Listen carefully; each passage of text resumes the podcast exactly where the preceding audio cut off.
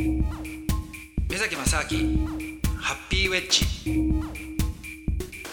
目崎正明です。アシスタントドキドキキャンプ佐藤光です。今回もシンガポールについてのお話です。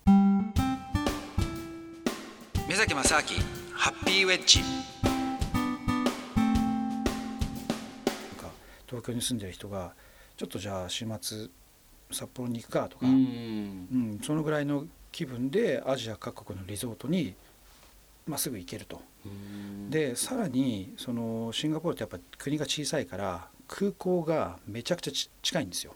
でそれもね効率がめちゃくちゃ良くてはもう飛行機降りてでなんかねあのそこの関,、えっと関税じゃなくて、えっとなんでしたイミグレーション、いはい。うん、あの移民局ですか？はい。イミグレーションとかもなんかあんまりえこれイミグレーションなの？っていうようななんかすごい開放的なところで、そこ通ったらもうすぐタクシー乗り場とかバスとかあってはい。でそれでもうた例えばタクシーピッて乗ったらもう20分ぐらいで街中着いちゃって。へっえていうだからもう本当30分もあれば大体どこでも行けるっていうねおお空港から。だからめちゃくちゃ便利なんですよね。だそういうそのねあとはそうですね。あのフィリピン人の人とかもやっぱり働きに来てたりとか多いんで、そのメイドさんとかねほもう安くて、まあ、結構あのいい生活ができるんですよ。あの例えば海外で赴任してる人とか海外からねあうんうんうん。の赴任してる人とかはもうシンガポールだとでかい家にプール付きの、ねまあ、プール付きって自分の家にプールが付いてるっていうよりもはいはい。そのいわゆるあのコンドミニアムみたいな。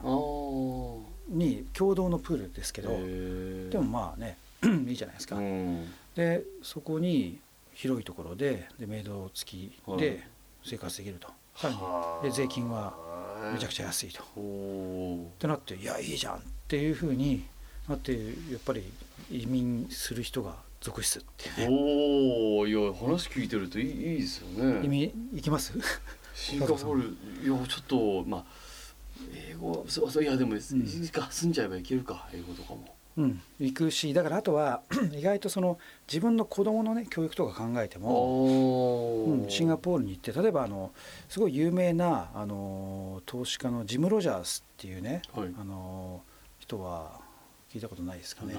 ジム・ロジャースってねえっ、とえー、なんですか世界のヘッジファンドっていう、はい。まあいわゆる投資をこうしてるまああるんですよ。はい。あーでそういうそこのまあすごく有名な投資家の人。あの投資家の一人なんですけども、うん。でジム・ロジャースっていうのはなんか本とかいろいろ書いててね、うん。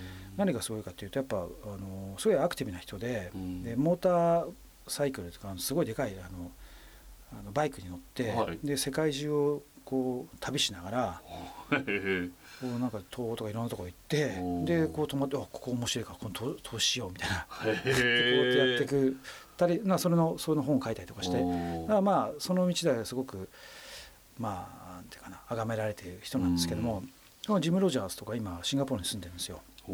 で彼がいやもう将来シンガポールだと。っていうこととあとやっぱり彼のその子供がいてね、はい。子供の教育のためにはいやあのやっぱり英語と中国語だと。英語と中国語をちゃんとねあの学ばせるためにはそれはシンガポールがいいって言ってシンガポール住んでるとかへうん、だからそういった意味でもでも日本でもねやっぱねあので僕はこの間ね実はあの15年ぶりぐらいかなにシンガポールに行ったんですーよ、おおそうですね。うん、昔はねよく行ってたんですよ、うん。本当15 20年前とか25年前は僕のすごい仲いい友達がシンガポールに住んでたんで、しょっちゅう行ってたんですけどもでしばらく行ってなくてね。でどうなんかだいぶ変わってるのかなと思ったらやっぱりね相当その当時に比べるとうん。まあ発展のその進化の度合いがやっぱすごくて街並みなんかも今だとあのすごい有名なあのマリーナベベなんとかっていう、うん。あのえっとねすごいでかいホテルの屋上にはい。あの船の形をしたはいプールがうわって。